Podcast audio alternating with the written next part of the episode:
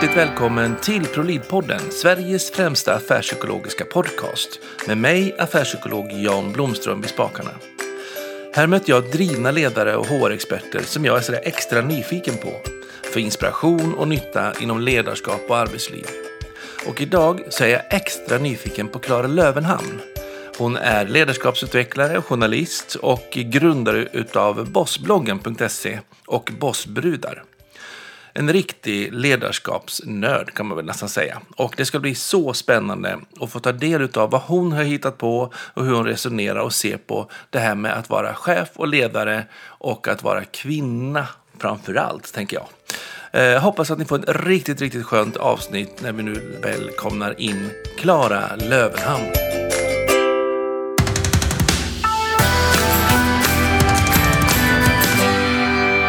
Hjärtligt välkommen till ProLid-podden säger jag till Klara Lövenhamn. Tack så jättemycket. Det här ska bli jättespännande att få ta del av eh, dina tankar och reflektioner.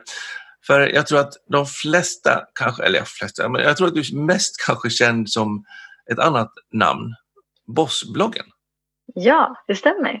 I och med att mitt efternamn kan vara lite klurigt att stava emellanåt så har det blivit enklare att eh, hänvisa till mig själv som Klara från Bossbloggen. Ja, klockrent. Mm. Och vi kommer ju då prata lite grann om Bossbloggen såklart. Eh, mm. Vi kommer prata lite grann om Bossbrudar och eh, hur de tar plats i framtidens arbetsliv. Mm. Men eh, kan inte du bara först berätta lite grann vem du är? Ja, den här, den här minsta frågan som man alltid börjar med och ska försöka sammanfatta i en hisspitch. Liksom. Ja, eh, men, men om vi ska försöka oss på att kategorisera vem jag är så eh, brukar jag skämtsamt säga att jag är en naturknarkande ledarskapsnörd. Ja. eh, jag älskar att vara ute utomhus i skog, i natur. Jag är född och uppvuxen i Stockholm. Men eh, också då ute i Stockholms skärgård. Um, och vuxit upp på en ö? Ner, ja, halvö kallas det faktiskt. Dalarö i södra delen av Stockholm.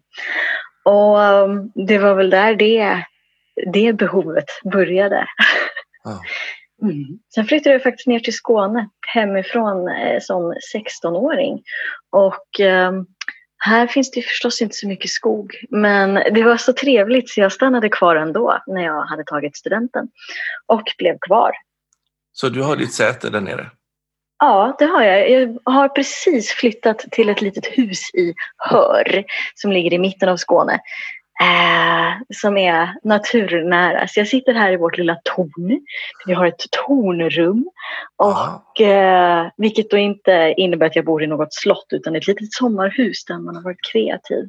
Och tittar ut på trädkronorna som vajar. Det är jättevackert. Man kan ju fantisera att det är ett slott när man sitter i tornet om ett annat. Ja, eller hur, eller hur. Men så startade du igång eh, Bossbloggen. Hur kom det sig? Eh, det var så många olika anledningar bakom det. Jag, eh, den praktiska av dem, det var att jag har en bakgrund som journalist. Mm. Eh, jag läste det vid Lunds universitet och innan dess så halkade jag in då i mitt, som jag uttryckte det innan, mitt ledarskapsnörderi. Jag började jobba efter studenten inom transportbranschen och fick prova på olika roller och positioner. Mm. Och fick möjligheten att um, söka lite olika jobb och stötte i glastaket rätt så hårt, rätt så tidigt i min karriär. Och mitt sätt att hantera det blev att börja plugga samtidigt som ja. jag eh, jobbade. Mm. Jag är en rastlös själ, jag tycker om att göra många olika saker. Mm. Och det var då jag upptäckte ledarskap. Och det var som att hitta hem. Okay. För helt plötsligt fick jag verktyg att se och förstå hur och varför organisationen såg ut och fungerade som den gjorde. Um, så det så var att, den delen i det med bossigheten som får dig att gå igång? Ja, det är det definitivt. att förstå och styra och kunna läsa av och kunna liksom påverka delarna? Ja, framför allt förståendet. Alltså ledarskap. Alltså det finns ju alltid nya saker att lära sig. Det är så fantastiskt. Varje vecka så träffar jag nya människor, antingen som jobbar som ledare eller vill göra det. Och varje vecka får jag höra om olika ledarskapsresor, olika forskning, olika erfarenheter. Och jag, jag tröttnar inte på det. Det är så spännande och ledarskapet är ju en så väsentlig del i våra arbetsliv, i våra organisationer. Och våra arbetsliv utgör en sjukt stor del av vår vardag. Men alla kan nog komma ihåg en dålig chef man har haft. Mm. Eh, eller om man haft en bra chef som verkligen har gjort skillnad. Det är så essentiellt på många mm. vis. Eh, så det var det som fick mig att, när jag satt där i skolbänken och bara så här Oh my god, jag hittar hem, jag måste lära mig mer. Och då halkade jag in på min ledarskapsutbildning. Mm. Så att jag fortsatte jobba och plugga parallellt. Och när jag var ungefär halvvägs in i min utbildning så tänkte jag då att ja, men det här med ledarskapsutveckling och organisationsutveckling, det, det är vad jag vill göra när jag blir stor. Ja. Och um, då var jag 28 och jag som sagt halvvägs in i utbildningen och när jag började prata högt om det här, jag hade redan en informell rådgivarroll, eh, både i organisationen men också i bekantskapskretsen. Mm. Det här när ja, chefer med problem kommer och säger ursäkta, eh, jag skulle behöva bolla en sak, kan, mm, vad tycker du, vad, hur ska jag göra liksom? Mm. Men när jag pratade högt om den här drömmen och de här ambitionerna så var den vanligaste reaktionen jag fick någon sån här lätt tillbakalutad armarna i kors mönstrande granskning uppifrån och ner, nerifrån och upp följt av frågan Jaha, och hur ska du göra det då? Mm. Um, eftersom jag där och då inte hade den här hisspitchen uh, uh, att leverera, vilket jag då kanske fortfarande inte har, men strunt samma. Jag, där och då kände jag mig lite rådvill. Liksom, mm. Aha, vad, jag vet ju vad jag kan, jag vet vad jag har för kompetenser och jag vet vad jag vill göra. Men ja, hur ska jag kunna förverkliga det då? Ja. Så de fick dig lite grann ur, ur, ur gungningen där? Ja, faktiskt. Eh, absolut. Och då tänkte jag att det näst bästa, det var att eh, frilansa med att skriva om ledarskap. Jag märkte att, att eh, jag eh, hade förmågan att göra det. Jag har alltid gillat att skriva. Eh, men också då att jag hade väldigt lätt för att skriva de här ledarskapstexterna för att jag hade kompetenserna och kunskaperna bakom att eh, förstå processerna. Mm. Så det var min plan det. Eh, sen kommer livet emellan. Jag blev sjuk i utmattningssyndrom, behövde pausa eh, allt som jag gjorde vid tillfället. Och men ett och ett halvt år senare så var jag på väg tillbaka igen, började bli frisk. Och då kom de här tankarna tillbaka. Liksom, vad, ska jag, vad ska jag göra nu? Och, ja, men skulle jag då frilansa med att skriva om ledarskap? Så kom idén att istället för att frilansa och skriva om det för andra, så kan jag starta en egen plattform. Mm. Och, och det kanske kan bli mitt sätt att få jobba med de här frågorna. Eh, och då samtidigt också gått i många år och frustrerats över alltså, jämställdhetsutvecklingen, hur långsamt det går. Känt själv hur jag stött i glastaket, ser andra otroligt begåvade eh, och kompetenta kvinnor göra det. Och liksom då, så bara, det var som att alla pusselbitar bara föll på plats. Att hitta ett sätt att liksom göra skillnad och hjälpa till och kanske förändra världen. Eh, och snacka om hur vi faktiskt kan ha ett hållbart arbetsliv. Och det klaffade så himla bra både med menar, allt det praktiska och mina kompetenser och allt jag gjort tidigare och mina personliga, att det är ledarskapsfrågor jag vill jobba med. Eh. Mm. Det... Så kan, kan man gå så långt så att säga att Bossbloggen är för kvinnliga chefer? Den är till för alla. Eh, det är majoriteten eh, kvinnor som läser den. 70-30 ungefär ser statistiken ut. Ja. Jag, ehm, när jag pitchade Bossbloggen bara liksom själva idén om en ledarskapsblogg mm. eh, så möttes jag av tre reaktioner. Den första som sa Ja, ja, ja, ja, det här är så bra, det här är för mig, och shit, ja, men det här det är viktigt. Ja. Och det var kvinnorna. Den andra gruppen sa, hmm, intressant. Och det är de 30 procent männen som läser bloggen ändå. För att de fattar att ledarskap angår alla. Det är, inte, det är inte en kvinnofråga eller en mansfråga utan ledarskap är viktigt för alla. Och sen var det den tredje gruppen som sa, men varför skriver du inte om män då? Var manliga chefer. Och precis som i äh, organisationsteorin med att du faktiskt, när du har de här tre grupperna av medarbetare så ska du ägna mest uppmärksamhet åt de första två mm. och inte försöka övertyga den tredje. Jag anammade den även i den här situationen och det har ju mm. gått bra. Ja, för du har ju fått hemskt mycket uppmärksamhet. Absolut. Bloggen har gått eh, fantastiskt bra ända sedan jag startade den. Det är jätteroligt. Mm. Mm. Och jag tror också, precis som du säger, att den fyller en viktig funktion med, med mm. att liksom synliggöra de här frågorna och, och faktiskt bredda vägen lite grann för, för de här, ta bort de här glastaken som.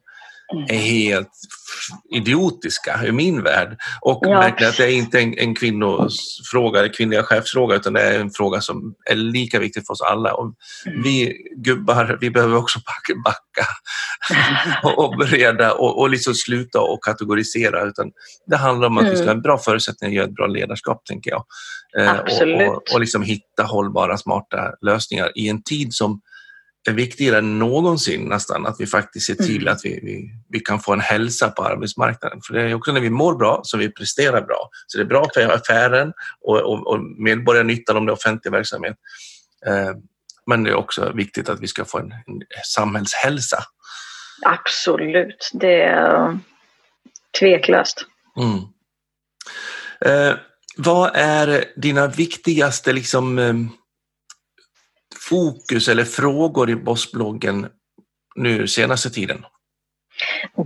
Bossbloggen, det handlar ju mycket om att visa dels olika ledarskapsresor. Alltså det finns många olika vägar att nå chefsposition på. Mm. Eh, det handlar mycket, mycket, mycket om att jobba hållbart. Alltså det här med hållbarhet i arbetslivet, det är inte en, eh, bara en individfråga, det är, ett, det är en samhällsproblematik som ja. behöver lösas på ett eh, större plan än det individuella.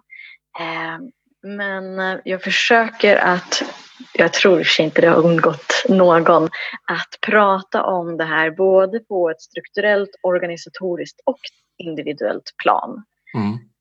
Um, hur viktigt det är, precis som du var inne på, eh, hållbart ledarskap det är att välmående och lönsamhet det är liksom inte två motpoler till varandra.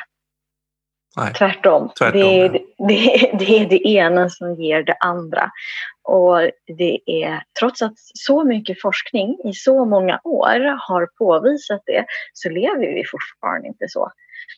Um, Nej, är det inte fascinerande? Det är jätteintressant. Jag brukar Men prata om vikten av... att det förändras. Ja, verkligen, för det behöver väl göras tänker jag. Så där är vi nog helt överens, stackars ni lyssnare som bara hör oss bekräfta tesen. Eh, jag brukar prata mycket om det här med vikten av att tomglo. Att bara mm. stanna upp och få vara. Eh, antingen att man tar en liten mikropaus mitt i, i stunden så att man verkligen låter tankarna få fara lite fritt.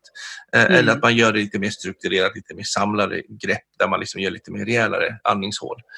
Mm. Eh, för det är också där det, det, det, liksom, det kreativa kommer. Liksom när vi aktivt går in i ett off-läge mm för att samla kraft och sortera och dra nya slutsatser. Och sen går vi in i ett on-läge där vi liksom presterar igen. Vi mm. måste ha växlingen där. Annars så blir vi att stå och slå som ett relä som bara fräser sådär liksom på, på, på, på hela tiden. Och då får vi inte gjort något. Vi mår dåligt Nej. och presterar skit. Liksom. Mm, exakt. Och eftersom jag har gjort den resan, eh, vilket då ledde till min utmattning, så hoppas jag, det, jag, jag får regelbundet eh, bekräftelse på det från olika läsare, men alltså att kunna visa att man kan göra karriär, men man måste inte göra det enligt en viss mall eller en viss norm. Um, det finns, man kan se en trend i sociala medier till exempel. Ja, men, ah, entrepre, entreprenören, man ska vara uppe tid, klockan fem på morgonen, man ska springa eh, maraton och mm. skriva sina memoarer och meditera före klockan hinner bli sex ungefär. Mm. Jag, jag raljerar givetvis. Men, men principen att det finns en sådan trend att för, du behöver göra, för att göra karriär ska du se ut på ett visst sätt, du ska leva på ett visst sätt. Och det behöver faktiskt inte vara så. Eh, och genom att prata om min utmattning och det jag gick igenom, att försöka hjälpa andra att bromsa i tid. För mm. det, det, är inte värt det. Är det inte. Och som psykolog så sitter jag med lite för många chefer kanske då ibland mm. och, som har gjort den här resan, betalat priset och mm. kanske offrat ett antal familjer på vägen också mm, mm. för den här jäkla karriären. Så att det finns ja. en alternativ sätt att göra på. Mm. Eh, jag kan det... väggen, men jag har flyttat till Gotland, vilket är också ett mm. sätt att, att göra en karriär men ändå kliva av egentligen en stor karusell. Mm. Medvetna val. Ja, precis. Men har du märkt någon skillnad i deras ledarskap? De Efter de erfarenheterna? Alltså flera av dem har väl nästan slutat vara ledare. Mm. För priset har varit för högt. Eh, det är väl de jag kanske har varit i kontakt med, med som psykolog, i psykologrollen. Eh, mm. Sen så är det ju den andra kategorin som ändå liksom klarar sig igenom utan allt för mycket skador. Eh, mm.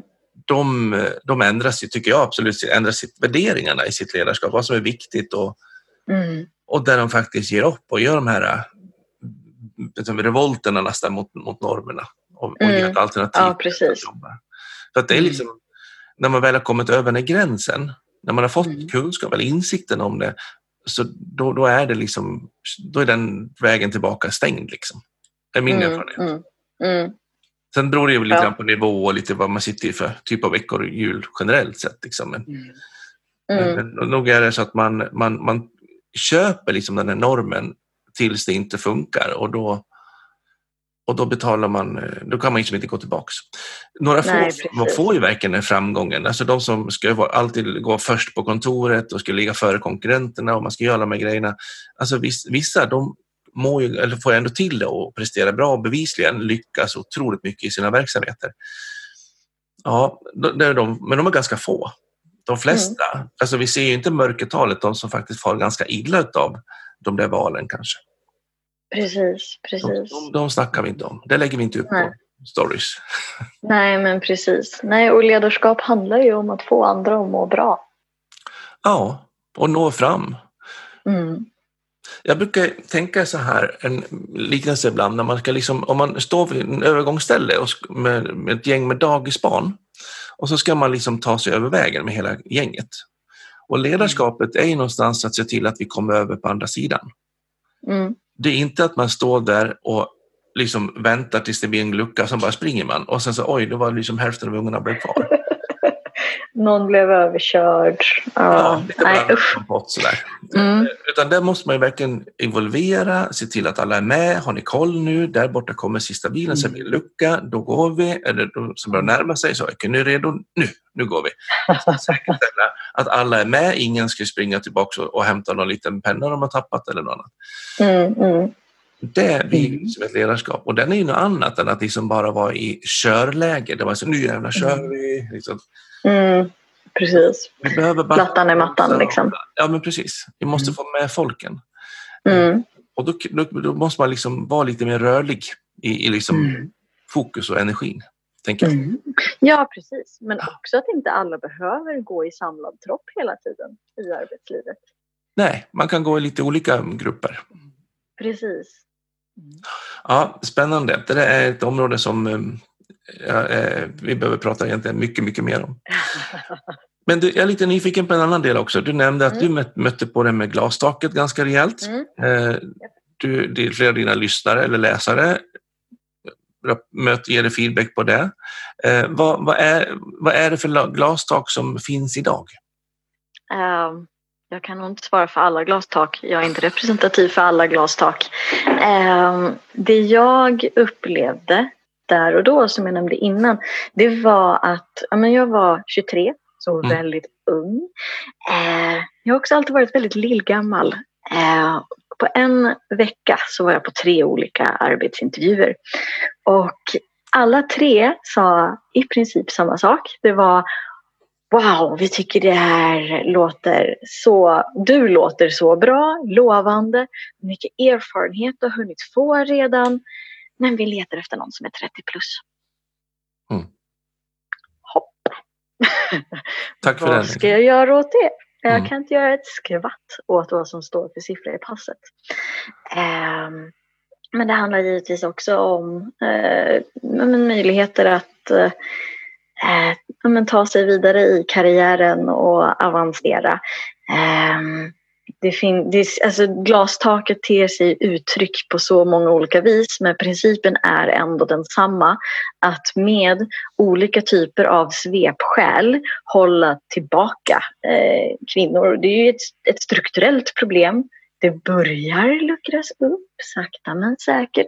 Men det går ju fortfarande sjukt långsamt. Titta på våra bolagsstyrelser, eh, titta på ledningsgrupperna vi är inte där än. Nej. Eh, och det är förskräckligt. Um, och men, det... Ja, förlåt. Men med tanke också på att det är egentligen klart övervägande kvinnor som utbildar sig på mycket av de här utbildningarna mm. och är verkligen borde ha rätt kompetens och sen är det liksom mm. svårt att få gehör. Ja, Näst... precis. Mm. Det, är, det är sorgligt och förskräckligt och det är en förlust inte minst. Alltså det är otrolig förlust. Eh, det var ju, eh, det var ju bara härom veckan jag läste det om eh, det var typ en procent av allt finansiellt kapital som går till eh, bolag grundade av kvinnor. Mm. Liksom, hallå, kom igen. Och då dessutom när eh, bolag med kvinnliga grundare har betydligt högre lönsamhet och visar mycket bättre resultat. Mm. Det, är ju inte, det, det är ju inte logiskt. Det är inte rationellt. Nu kände jag min fördom. Det handlar om något annat. Min fördom briserar lite här nu. Men, men de där en procenten av kvinnliga företag som är grundade av kvinnor. Mm. Eh, hur många av dem är klädda i kostym? Ja, det är en bra fråga. Det för det kan jag känna ibland att, att, att för att lyckas eller komma igenom vissa av glastak så blir kvinnorna nästan mer män än vad männen är.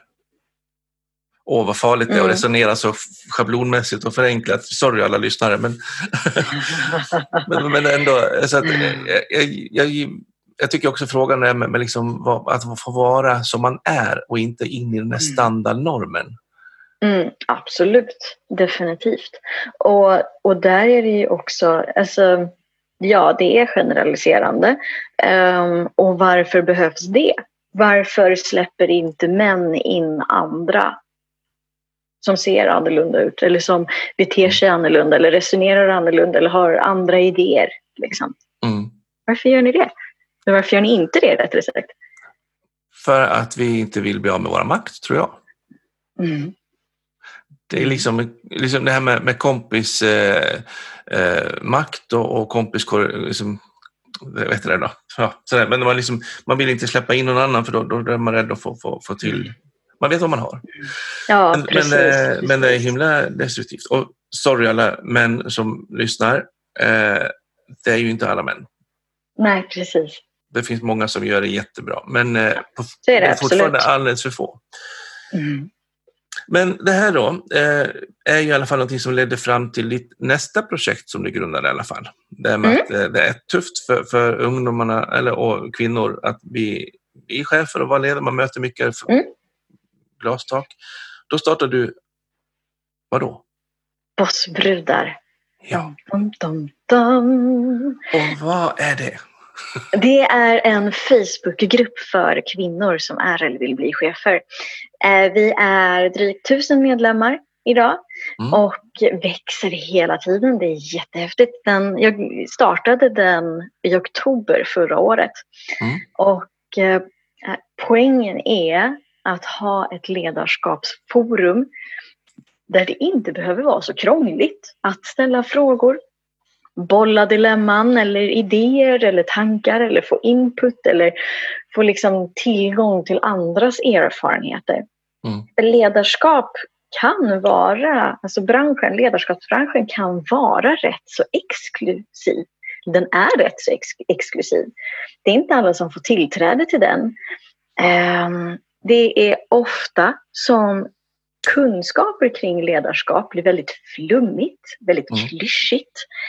Um, och man pratar, liksom, jag ville ha ett ställe, ytterligare ett ställe. Förhoppningen från början var ju att eh, kommentarsfältet för Bossbloggen skulle kunna vara ett sådant forum. Mm. Men det jag insåg eh, efter ett par år var ju också att det är lite för publikt. Mm. Du vet inte vem som läser där. Du vet inte vem som ser dina kommentarer. Även om du kan vara anonym så är det inte oftast får jag istället frågor eller den typen av eh, mejl istället. Mm. Alltså man, man mejlar mig hellre än att skriva i kommentarsfältet om man har ett dilemma eller om det är någonting som man, en situation man har råkat ut för och man behöver lite råd eller bekräftelse på hur man ska tänka. Um, så det gick ett tag och velade mellan om jag skulle göra det här på LinkedIn eller på Facebook och mm. insåg trots allt att LinkedIn är ett väldigt eh, glansigt socialt medie. Det är väldigt prydligt, det är väldigt tillrättalagt medan Facebook är mycket mer personligt. Mm. Och det här mer um, Ja, personligt var det ett ord faktiskt. Vi nöjer oss med det.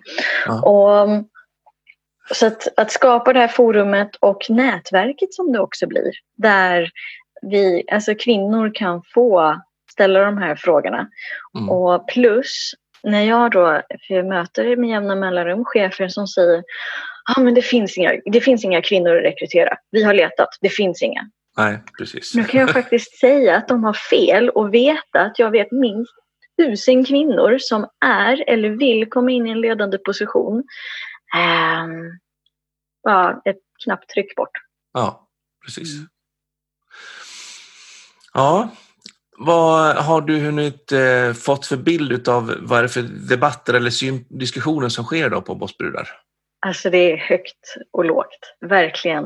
Eh, det är, vi är väldigt olika åldrar i Bossbrudar. Det är ungefär eh, Ja, men det är verkligen, alltså precis som i Bossbloggen så är, är alla mellan 18 och 65.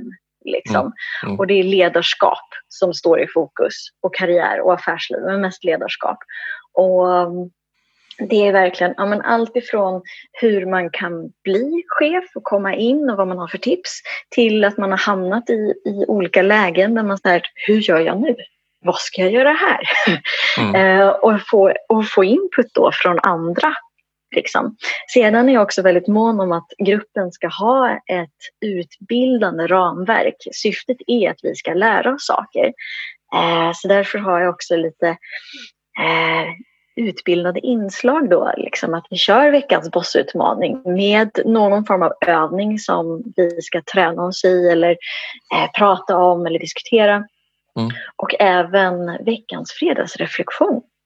För det, reflektioner är ju en av de mest prisvärda ledarskapsutbildningarna du kan ge dig själv. Mm. Att faktiskt stanna upp och bara, ja, vad, vad har jag gjort bra idag? Vad har jag lärt mig? Tomglo en liten stund. Exakt, och bara liksom och reflektera. Vad, om du eh, som ledare har varit i en viss situation, liksom att ja, men vad, okej, vad hände här egentligen? Okej, hen sa si, men så så. Mm. Mm, jag gjorde så här. Blev det bra? Blev det så här? Vad skulle jag gjort annorlunda? Alltså det är ett så effektivt sätt att stärka sitt ledarskap på. Så tänk det tycker man, jag är viktigt. Tänker man på en arbetsplats, mm. eh, om man är till exempel 30 chefer eller något sånt där på en arbetsplats. Mm. Eh, om de gjorde en sån här grupp mm. och hade veckans reflektion och veckans utmaning. Mm det skulle ju vara en otroligt enkelt sätt för en organisation att, att dels svetsa sitt gäng mm. Och dels eh, skapa en, en, lärande miljö bland chefer. Mm. Absolut, gud ja. Men And kanske, it's so simple. Mm. Ja, det finns ju verkligen förutsättningar att liksom dra nytta av saker och ting. Mm, eller hur, eller hur.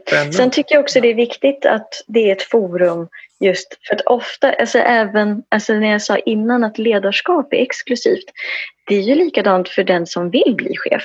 För de flesta forum, alltså tidningar eller magasin, eller, alltså, det riktar sig till, eller utbildningar för den delen, inte minst utbildningar, det mm. riktar sig ju ofta till personer som redan har chefsjobbet. Mm.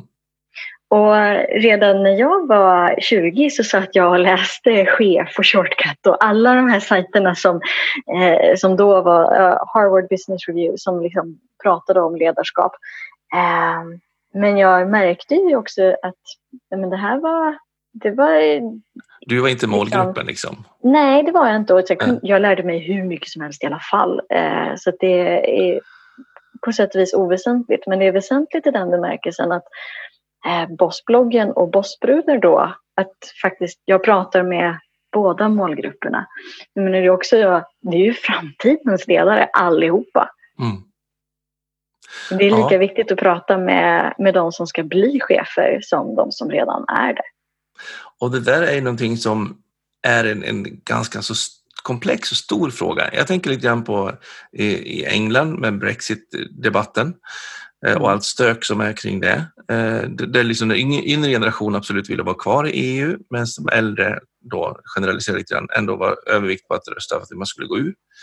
Eh, vi ser samma borta i Hongkong. Den yngre, yngre generationen, det var svårt att säga, gör sitt uppror och, och inte vill liksom styras över Kina. Vi ser Greta-generationen som säger att vi vill inte ha ett, ett, samhälle som, som har den miljösynen, vi vill stå för något annat. Alltså mm. att, att det, det, är ju verkligen en, en rörelse. Mm. Och det ja, har jag får gåshud varit... bara du pratar om den. Det är ja. så häftigt. Ja, det är verkligen häftigt. Och klart att det väl alltid varit en rörelse att den nya generationen står för något annat än den som är etablerad. Mm. Eh, men jag tror också att ska vi bygga ett samhälle idag eh, så måste vi öppna upp där vi liksom luckrar och, och liksom gör det utrymme för, för de yngre lata generationen som man ser i löpsedlarna ibland som gör att jag får tuppjuck. Mm. Eh, för att det handlar inte om att man är lat eller att man, man är på det ena eller andra sättet. Det handlar om att man behöver andra förutsättningar för att kunna mm. prestera. Mm. För att man och är ända sen, Ja, men visst, precis. Och ända sedan antikens Grekland har eh, äldre generationer anklagat de yngre för att vara just lata och bekväma. Och ja. eh, alla har väl ändå hört frasen Oh, dagens ungdom. Ja. Oavsett hur gammal du är så har du hört den frasen om dig eller om dina jämnåriga. Liksom. Ja, det finns det. Det, det är, är väl... inte heller ett nytt fenomen. Och den utandningen den hör väl in i ett åldrande någonstans. det är bara ett tecken på att då har man blivit mogen och man kan hinna ventilera ut. jag vet inte. Ja, precis. Nej, det, det, det, tror jag inte. Eh, men det finns ju så mycket att lära av varandra. Alltså jag märker det så tydligt för jag befinner mig någonstans jag befinner mig på sätt och vis lite mellan generationerna. Jag är då född 1985. Jag har alltså mm. upplevt en värld utan internet. Mm. Um, som är otänkbart för vissa och självklart för andra. Mm. Um, jag uh, fick ändå med det relativt tidigt men, men jag kommer ihåg uh, hur stort det var att få det här ADSL-modemet. Liksom.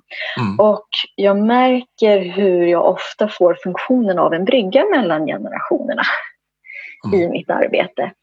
Um, för att jag gör någonting som för äldre generationer kanske är nytt det är ingen som har startat en ledarskapsblogg och gjort den här resan som jag har gjort i min karriär. Liksom. Så då är det roligt om man är nyfiken. Mm. Eh, apropå den frågan jag nämnde innan att jag fick med hur jag ska kunna göra det här, då, den får inte jag idag längre. Nej. Man ser på bloggen att jag eh, har kompetensen för det jag jobbar med.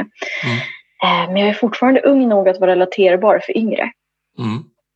Och det är, rätt, det är jätteroligt att få liksom, se liksom, båda generationerna ett halvt steg utanför mm. och se då liksom, krockarna som kan uppstå. Eh, mm, olika sätt att se på saker. Jag menar, vi, vi är olika helt enkelt. Och um, ibland så det finns ett lärande att hämta från mm. båda håll. På mm. båda ställena. Liksom. Um, och jag tycker jag är privilegierad för att jag får göra det. Och jag tror det är viktigt att om man som äldre känner sig lite, ja, jag förstår inte dagens ungdom. Nej, men gå och prata med dagens ungdom då. Lär dig, försök sätta dig in i hur deras vardag ser ut och fungerar. Ja. Och likadant om man är yngre och tänker, oh, gud alltså, vad måste jag ha med? Oh, de hänger inte med. Mm. Nej, nej, men prata med dem då. Försök vi, prata om hur, hur, fungerar, hur fungerar det hos dig? Varför gör vi det här? Mm. Eh, I en organisation till exempel, om vi ska sätta det i arbetslivssammanhang. Eh, om processer känns liksom ineffektiva mm. eh, och man är otålig och man känner bara varför kommer vi inte vidare? Nej, men fråga då. Prata om det. Ja, och få dialogen kring det. För det är, tycker jag är en grunddel i ledarskapet, att förstå att inte mm. man ska skapa arbetsplatsen så att den passar bara unga. Eller, nej, bara, nej, nej, bara, eller bara äldre. Utan mm. någonstans mm. vi hitta ett utrymme att faktiskt få prestera utifrån de förutsättningar vi gör. Mm. Det ska det, finnas plats för alla, punkt. Ja, verkligen. Det är vad vi ska skapa för någonting. Alltså målet, mm. där behöver vi ha samsyn på. Men inte mm. huret, hur vi gör det. För det behöver vi kanske göra på mm. lite olika sätt. Men precis. Jag har ju min ledarskapsmodell som jag kallar för bosskartan. Och det är alltså en skattkarta. Vi har en skatt vi letar efter, en skattkista. Den mm. betyder olika saker för olika personer. För vissa är det eh, liksom, oh, men guldet och juvelerna som är drivkraften. Liksom. Medan mm. för andra så är det själva äventyrsresan. Mm. Upptäckandet. Eller så är det the greater good, att vi ska hitta den här skatten före the bad guys gör det. Och så räddar vi världen och så da, da, da, allt mm. fantastiskt mm. lyckligt slut. Um, och vi, det finns ju alla, alltså om du har en skattkarta framför dig och du ser krysset mm. och du vet var du själv befinner dig i förhållande till det här. menar, och du, du och ditt team, jag menar ni, ni kan ju välja alla vägar i hela världen för att mm. nå dit. Vilken är er rätta väg? Det kan ju bara ni bestämma tillsammans. Mm. Precis. Mm. Och ju fler man går, man kan dela upp sig så att man går lite mm. olika vägar, då Precis. har man ju också större chans att i alla fall någon av oss kommer fram. Ja, det, ifall det dyker saker på vägen. Det här som man faktiskt gör med, med, med, när man kanske åker på olika flygplan och sånt där, man inte sätter hela företagsledningen i samma plan när man ska på konferens. Mm. Mm, precis. Att ifall det ska ske någonting. Mm. Och då krävs ju ett umbärligt ledarskap. Verkligen. Att ledare vågar ta ett kliv åt sidan och faktiskt där, okej, okay, gänget, hörni, vi samlas här runt kartan, okej, okay, vi är här, vi ska dit, hur gör vi? Mm. Och då blir man också inkluderande. Absolut. Och just att eh, det är också en rätt sliten fras i, i ledarskapssammanhang, men att man ska rekrytera de som är smartare än en själv. Liksom. Mm. Det behöver inte handla om det, men det handlar ju om att medarbetarna ska få göra det de är anlitade till. Mm. Och jag brukar prata termer om att rekrytera opposition. Alltså, mm. Den som ser världen på ett annat sätt än man själv gör. Absolut, Gud ja. Det är ju det... samma där. Forskningen är ju enig eh, och har varit det länge med just att uh, olika ju mer mångfald och ju mer olika vi är, desto bättre blir resultatet. Ja, sen får man bara vara överens om att inte man kanske ska vara oeniga i varje moment, utan vissa nej, nej. faser så ska man våga ta ut svängarna och vissa delar behöver vara samma. Absolut, men olikhet och oenighet behöver ju inte vara samma sak. Nej, bara en organisation runt det så styr upp det. Mm, mm, du, en liten, eh, annan liten sån del, du har ju mycket mm. av de yngre också i ditt eh, följe. Eh, mm. vad kommer att vara de här Millennium-gängets tydligaste sätt att vara chefer på när de kommer ut, eller är ute och börjar komma ut? Det, um, det jag ser som alltså millennials styrka, det, det, finns många, det finns många hos alla. Eh, det här är givetvis också en generalisering av en mm. hel generation. Eh, men alltså det här engagemanget och viljan att göra skillnad och det jag har noterat också är att alltså det är villkorat. Ledarskapet är villkorat. Och ja, men arbetslivet är, behöver inte vara det viktigaste. Liksom. Det handlar inte om äh, att man är lat eller bekväm utan att jobbet är inte viktigast av allt. Nej. Och det tycker jag är rätt sunt. Väldigt sunt till och med. Och vad blir det för konsekvenser då? Ja, det, förhoppningsvis så blir det ju en konsekvens av att vi börjar leva mer hållbart, arbeta mer hållbart. Alltså faktiskt, ja, men arbetstid är arbetstid och fritid är fritid. Um, hoppas jag verkligen. Mm. Och, just, och att viljan att göra skillnad, att alla de här revolutionerna som, ser, alltså som vi ser ute i världen nu, att de faktiskt också skapar förändring. Mm. Allt det här välståndet som vi har idag och att vi faktiskt ändrar det. Att vi börjar liksom leva och njuta av det där vi liksom börjar både leva och arbeta mer hållbart. Liksom. Mm. Det funkar inte att ha tillväxt varje vecka. Ingenting fungerar att ha, ha att växa varje vecka liksom, eh, organisationsmässigt. Mm. Nej, för man behöver i alla fall den där återhämtningsstunden även på organisationsnivå. Ja, men eller hur? Och det hoppas jag att uh, framtidens ledare kan bidra med. En mer sund syn på organisationsutveckling. Jag brukar få lite... Samhällsutveckling.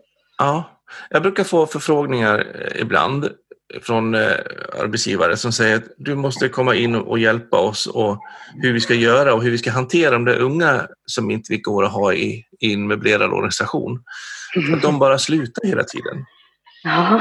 Och nästan varje gång jag kommer in så tycker jag mig ha sett ganska tydligare, det blir tydligare och tydligare tycker jag, det är ju just att, som du pratar om villkor, att, att de mm. kommer in och verkligen vill, vill skilja, gör skillnad eller gör det som står i anställningen eller vad det nu kan vara.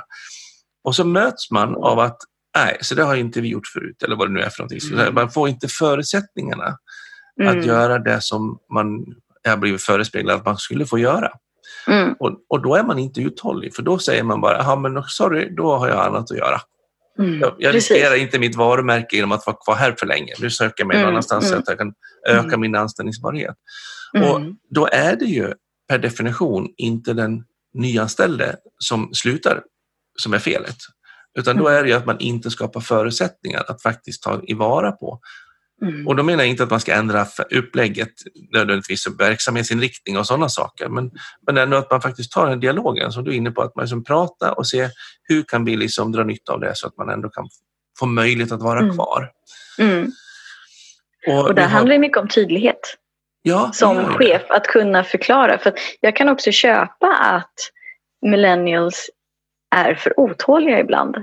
Jag hade inte kunnat göra det jobb jag gör idag för tio år sedan. Jag hade kanske velat det, nu hade jag inte kommit på idén. Men jag hade, hade jag gjort det då hade jag velat göra det. Mm. Och jag hade inte gjort det lika bra. För jag behövde de, behövde de här tio extra årens erfarenhet av arbetslivet och eh, livserfarenhet och så vidare. Ja, men... Man behöver veta hur det är att fått en ADSL-modem. Ja, men typ. det, var, det, var, det var ju i och för sig innan dess, men absolut. Nej, men principen, men alltså, vi blir ju klokare förhoppningsvis i alla fall för varje år som går och man upplever saker och man ser, man får följa sina medmänniskor och kollegor och så vidare. Mm. Och så jag, jag, köper att man i vissa situationer är för oerfaren eller är för grön. Eh, det är inte det.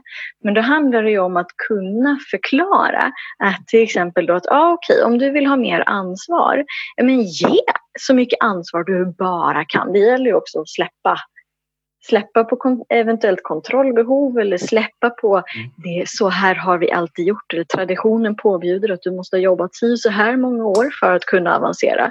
Mm. Släpp på det du kan. Låt, liksom, låt eh, folk som vill ta ansvar få ta ansvar och förklara, sätt det i en kontext. Att till exempel då att ja, men det kanske inte är rimligt att komma in i en ny organisation, jobba tre veckor och sedan kliva in i en chefsposition. Jag överdriver för exemplets skull. Mm. Men, och då får man ju förklara varför, vad för typ av erfarenheter vill jag se att du har? Mm. Och att som chef då stötta sina medarbetare till att få de kunskaper, kompetenser och färdigheter som de behöver för att kunna kliva in i chefsrollen eller ja, vilket ansvarsområde man nu vill utvecklas inom. Och där har vi också vikten av en skattkarta, någonstans att hjälpa dem att se att okej, okay, om du nu vill till krysset som för dig då är att bli chef, mm. vilka steg behöver du ta för att du ska Exakt. komma dit och varför? Mm, och varför exakt. måste du göra det just hos oss? Mm, absolut. Eh, en annan liten tanke på just det med, med kontroll, släppa kontrollbehovet som du sa. Eh, mm. min erfarenhet är att chefer aldrig vill släppa kontrollbehov. Eller de har alltid, för de, det är de som är ytterst ansvariga någonstans. Mm. Däremot så att gå ifrån att ha kontrollen själv till att ha kontroll på att andra har kontroll. Alltså lite mer mm. metanivå. Mm. Att jobba med kontrolluppföljningen via effekterna. Alltså resultatsuppföljning mm. mer. Och, Man har koll istället för kontroll. Ja, och det är ju egentligen där tycker jag, att se till att man har koll på verksamheten. Och, det, och då börjar man ju ha kontrollpunkter och uppföljningspunkter och avstämningar. Men man släpper liksom den vardagliga kontrollen och detaljkontrollen. Mm. Absolut. Men det är en balans mellan att göra sig umbärlig som ledare och samtidigt vara närvarande. Äh, för det utesluter inte heller varandra. Jag menar, det är klart, även om du är umbärlig, du behöver inte vara på kontoret 24-7, Verksamheten rullar på även om du är där, för alla vet ju vart de ska. Liksom. Ja. Men du måste ju fortfarande vara med på resan och hur mår vi? Hur har vi det? Ja. Alltså, om man liknar det vid om vi är ute på äventyrsexkursion. Liksom. Jag menar, ja, har Kalle brutit benet, ja men då måste vi ju, då kanske han inte kan gå den vägen vi har tänkt. Då måste vi hitta på en annan lösning. Då måste ju vara där och vara med. Mm. Även om det inte du är med överallt, hela tiden, har koll på allt. Liksom. Och där är väl lite att man utför närvarande ledarskap, man ska veta vad man vill. Så att man gör, mm. liksom, gör kartan och man gör överenskommelsen och sånt där. Ganska mm. kort, enkelt. Eh, mm. och sen så resten av tiden, då kan man ju hänga med och bära varandra som har stukat fötter mm. och sånt. Ja, Utan att absolut. behöva utföra så mycket ledarskap just i stund. Mm. Ja. Spännande, hörru du. Eh, om man vill nu då ta, fortsätta följa dig och ta del av dina erfarenheter och sånt där, vart får man tag på dig någonstans? Bossbloggen är det absolut lättaste sättet. Där är jag mest jämt. Nej, skämt åsido, ja, eh, det är det som är det lättaste. Och då finns jag som Bossbloggen eh, oavsett vilket socialt forum man föredrar, om det är på LinkedIn eller Instagram eller eh, bloggläsandet som hantverk i sig. Det är en väldigt spännande bransch. Ja. Mm. Så in på Bossbloggen och eh, ja. fortsätt dialogen med Klara. Och om man är kvinna som är eller vill bli chef, gå med i Bossbrudar. Ja. Tusen tack att du kunde komma och berätta. Tack snälla för att jag fick göra det. Fint. Tusen tack. Tack så mycket. Hej. Hej. Gillar du också avsnittet? Ja, gilla, dela och kommentera då gärna ProLead på din plattform. På Facebook, Instagram, Twitter eller på LinkedIn. Och eh, var en del av vår talangaccelererande miljö. Och du vet väl också att du kan besöka oss på prolid.se för att ta del av hur vi jobbar med att talangaccelerera Sveriges arbetsliv genom de tjänster, utbildningar, böcker, bloggar och podcast som vi har. Och sen såklart, följ mig jättegärna på LinkedIn så kan vi hänga där. Eh, man vet aldrig riktigt vad våra nätverk kan ta oss vidare till. Så att eh, Jan Blomström på LinkedIn och tills vi hörs igen, ha en riktigt bra dag.